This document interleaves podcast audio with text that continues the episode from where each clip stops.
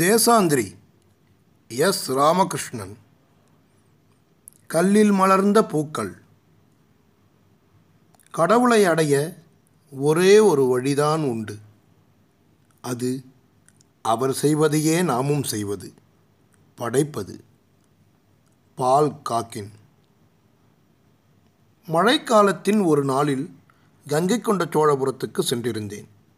கும்பகோணத்திலிருந்து அரை மணி நேர பயணத்தில் இருக்கிறது. திருச்சியிலிருந்தும் வரலாம். முதல் நாள் பெய்த மழையில் ஈரமேறி இருந்த கோயிலின் புறத்தோற்றம் காலை வெயிலில் மினுங்கியது. கோபுர சிலைகள் மெல்ல தங்கள் இடம் விட்டு தரையிறங்க முயற்சிப்பது போன்ற பாவம் வெளிப்பட்டு கொண்டிருந்தது. அன்றைக்கு அதிக சுற்றுலா பயணிகள் இல்லை.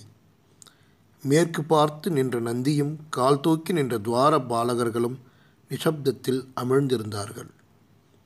கோயிலை சுற்றிய புல்வெளியும் பாசி படிந்த கோட்டை சுவரும் இளநீல வர்ணத்தில் இருந்த ஆகாசமும் அந்த இடத்துக்கு மெருகேற்றின.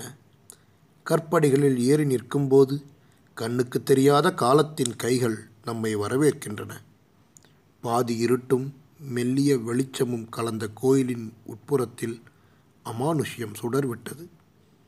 இந்தியாவில் எனக்கு பிடித்தமான பத்து இடங்களை தேர்வு செய்ய சொன்னால் அந்த பட்டியலில் எப்போதும் இடம்பெறக்கூடியது கங்கை கொண்ட சோழபுரம். சோழர்களின் தலைநகரமாக இருந்த கங்கை கொண்ட சோழபுரம் இன்றைக்கு ஒரு டவுன் பஞ்சாயத்து. ஒன்றிரண்டு பேருந்துகளும் சுற்றுலா வரும் பயணிகளும் தவிர ஆள் நடமாட்டம் குறைந்து போன ஒரு ஸ்தலம். கோயில் என்றதுமே நம் மனதில் உருவாகும் பக்தியையும் இறை நம்பிக்கையையும் விட்டு விலகி நிற்கிறது கங்கை கொண்ட சோழபுரம். வழிபாட்டுக்காக மக்கள் இங்கு அதிகம் வந்து போவதில்லை. மாறாக இது ஒரு கலைக்கூடம். எல்லா கோயில்களும் ஆதியில் இப்படி கலையின் சங்கம வெளியாகத்தான் இருந்திருக்கும் என்பதை இக்கோயிலை காணும்போது உணர முடிகிறது. ஆயிரம் பௌர்ணமிகளை காண்பது மனிதர்கள் வாழ்வில் கிடைத்த பெரும் பேறு என்பார்கள். இந்த கோயில் எத்தனை ஆயிரம் பௌர்ணமிகள் கடந்து வந்திருக்கும்? மனிதர்களின் கனவு அவர்களின் வாழ்வுடன் முடிந்து போய்விடக்கூடியதில்லை. அதுவும் கலையாகிவிடும்.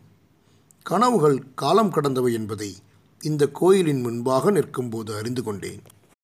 கங்கை கொண்ட சோழபுரம் திராவிட கட்டடக்கலையின் உன்னதம், சிற்ப மரபின் தனித்துவம், கல்லில் வடிக்கப்பட்ட ஒரு கூட்டு கனவு. இன்றைக்கு நிசப்தம் கவ்வியுள்ள இந்த சிற்பங்களின் பின்னால் சிற்பிகளின் தீராத உழைப்பும் ஆனந்தமும் ஏக்கமும், தங்கள் பெயரை எதிலும் விளம்பரப்படுத்தி கொள்ளாத பெரிய மனதும் வெளிப்படுகிறது. கோயிலின் உள்ளே நுழைவதற்கு முன்பாக ஒரு நிமிடம் அந்த மகத்தான சிற்பிகளுக்கு மனதில் வணக்கம் செலுத்திவிட்டுத்தான் நுழைய வேண்டும் போலிருந்தது.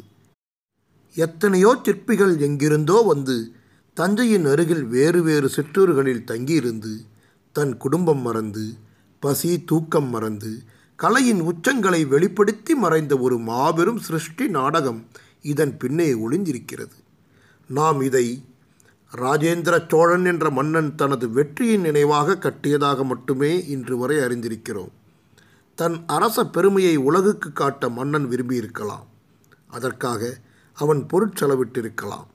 ஆனால் இந்த கலையும் மன நுட்பமும் சிற்பிகளாலும் அங்கு வேலை செய்த எளிய மனிதர்களாலும் மட்டுமே சாத்தியமாகியிருக்கிறது. அவர்கள் எவரது பெயரும் இங்கே இல்லை. இப்படித்தான் வாழ்ந்திருக்கிறார்கள் நமது முன்னோடி கலைஞர்கள். கல் ருசியை நான் அறிந்தது சோழர்களின் கோயில்களில் இருந்துதான். அதிலும் தொடர்ச்சியாக சில மாதங்கள் சோழர்களின் கற்கோயில்களை சுற்றி அலைந்து கண்டபோதுதான் கல்லின் நுட்பத்தை புரிந்து கொள்ள முடிந்தது. தஞ்சை பெரிய கோயிலும் தாராசுரமும் பட்டீஸ்வரமும் திருபுவனமும் கங்கை கொண்ட சோழபுரமும் சோழர்களின் ஐந்து முக்கிய கற்கோயில்கள். இந்த ஒவ்வொரு கோயிலின் நுட்பத்தையும் முழுமையாக பார்த்து அறிய ஒரு கோயிலுக்கு குறைந்தபட்சம் ஒரு ஆண்டாவது செலவிட வேண்டும். கோயில் சிற்பங்களை நாம் பிரகாரம் சுற்றும்போது நிமிர்ந்து பார்த்துவிட்டு தலையை திருப்பிக் கொண்டு கடந்து போவது அந்த சிற்பிகளுக்கு சிற்பங்களுக்கு நாம் செய்யும் அவமரியாதை. நடனக்கூடம் போல அத்தனை அழகுமிக்க சிற்பங்கள் கொண்ட கோயில்களில் தரையை பார்த்தபடியே குனிந்து நடப்பவர்களை காணும்போது ஆத்திரமாகவே இருக்கிறது. நல்ல இசையை ரசிப்பது போல கொஞ்சம் கொஞ்சமாக அந்த சிற்பங்களை நம் மனதுக்குள் இடம்பெற செய்ய வேண்டும். அது ஒரு நாளில் சாத்தியமாகக்கூடியது இல்லை.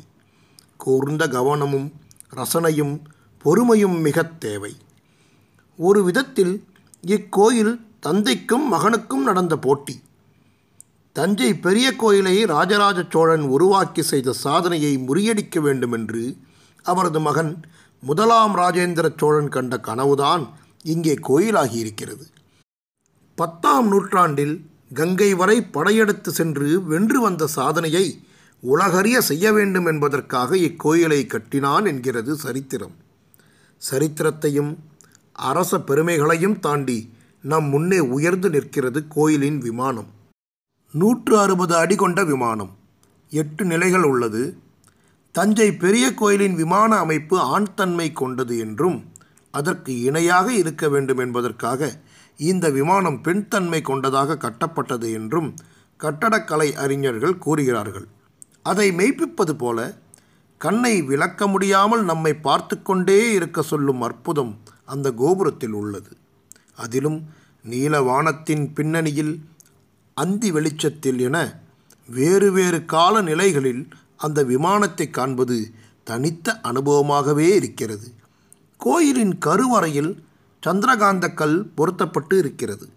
அக்கல்லின் காரணமாக கோடையில் குளிர்ச்சியாகவும் குளிர்காலத்தில் இளவெம்மையோடும் கருவறை இருக்கிறது என்கிறார்கள். மிகப்பெரிய ஆவுடையும் லிங்கமும் கொண்ட கருவறையின் முன் கண்மூடி நிற்கும்போது யாவும் மறந்து காலத்தின் நூறு நூறு ரூபங்கள் மட்டுமே வெளிப்படுகின்றன. கோயிலின் தெற்கு பகுதியில் உள்ள வாசல் கர்ணத்வாரம் எனப்படுகிறது. கர்ணம் என்றால் காது.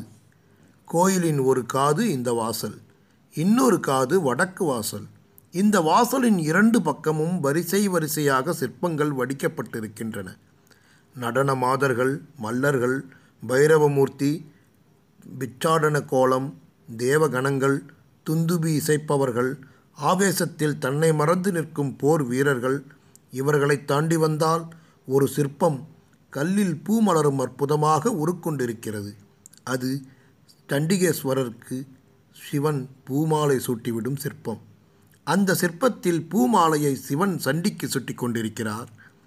அந்த மாலையில் பூக்கள் இடைவெளி விட்டு கட்டப்பட்டிருக்கின்றன. சிவனின் இடக்கை சண்டியின் தலையை பற்றியிருக்கிறது. வலக்கை பூவை சுற்றி விடுகிறது. தலையில் சுட்டப்பட்ட பூவின் இதழ்கள் ஆங்காங்கே மடங்கியுள்ளன. பூக்கள் பாதி மலர்ந்தும் மலராதது போன்றும் இருக்கிறது. சண்டிகேஸ்வரின் முகத்தில் பணிவும் சாந்தமும் கூடியிருக்கிறது. சிவனின் அருகில் வலது காலை மடக்கி அமர்ந்திருக்கிறாள் உமாதேவி. அவளது கால் நரம்புகள் கூட துல்லியமாக தெரிகின்றன. பாதி திறந்த கண்கள், ஏதோ சொல்ல வரும் உதடு என அவளது கோலம் அந்த காட்சிக்கு இன்னொரு பரிமாணத்தை உருவாக்குகிறது. சிவனின் இடது கையில் அணிந்துள்ள மூன்று மோதிரங்கள், அவரது முழங்காலின் கீழ் உள்ள சிறிய வளைவு, கூர்ந்த நாசி, அகன்ற பாதங்கள், பூச்சூடும் நளினம் என அந்த சிற்பம் பேரழகின் சாட்சியாக இருக்கிறது. இன்று உலகம் முழுவதும் ஒவ்வொரு தேசமும் தனது கலை மற்றும் கலாச்சாரத்தின் வேர்களை தேடுவதிலும் பாரம்பரிய கலைகளை பாதுகாப்பதிலும் மிகுந்த அக்கறை எடுத்து வருகிறது. முக்கிய ஓவியங்களையும் சிற்பங்களையும் பார்ப்பதற்காக மியூசியங்களில் மக்கள் மாதக்கணக்கில் முன்பதிவு செய்துவிட்டு காத்திருக்கிறார்கள். டாவின்சியின் ஓவியங்களை பார்ப்பதற்காக பாரிஸில் உள்ள லூவர் மியூசியத்தில் காத்திருப்போர் பட்டியல் இரண்டு ஆண்டுகளை கடந்து சென்று விட்டது. ஆனால் இங்கே இந்தியாவில் உள்ள எத்தனையோ சிற்றூர் கோயில்களில் உள்ள வெண்கலச் சிற்பங்கள் ஆயிரம் வருடங்களுக்கு முற்பட்டவை. அவற்றின் மகத்துவம் நம் மக்களுக்கு தெரியவே இல்லை. கங்கை கொண்ட சோழபுரத்திலிருந்து இரண்டு கிலோமீட்டர் தொலைவில் உள்ளது முதலாம் ராஜேந்திரனின் மாளிகை இருந்த இடம். அதை மாளிகை மேடு என்று அழைக்கிறார்கள்.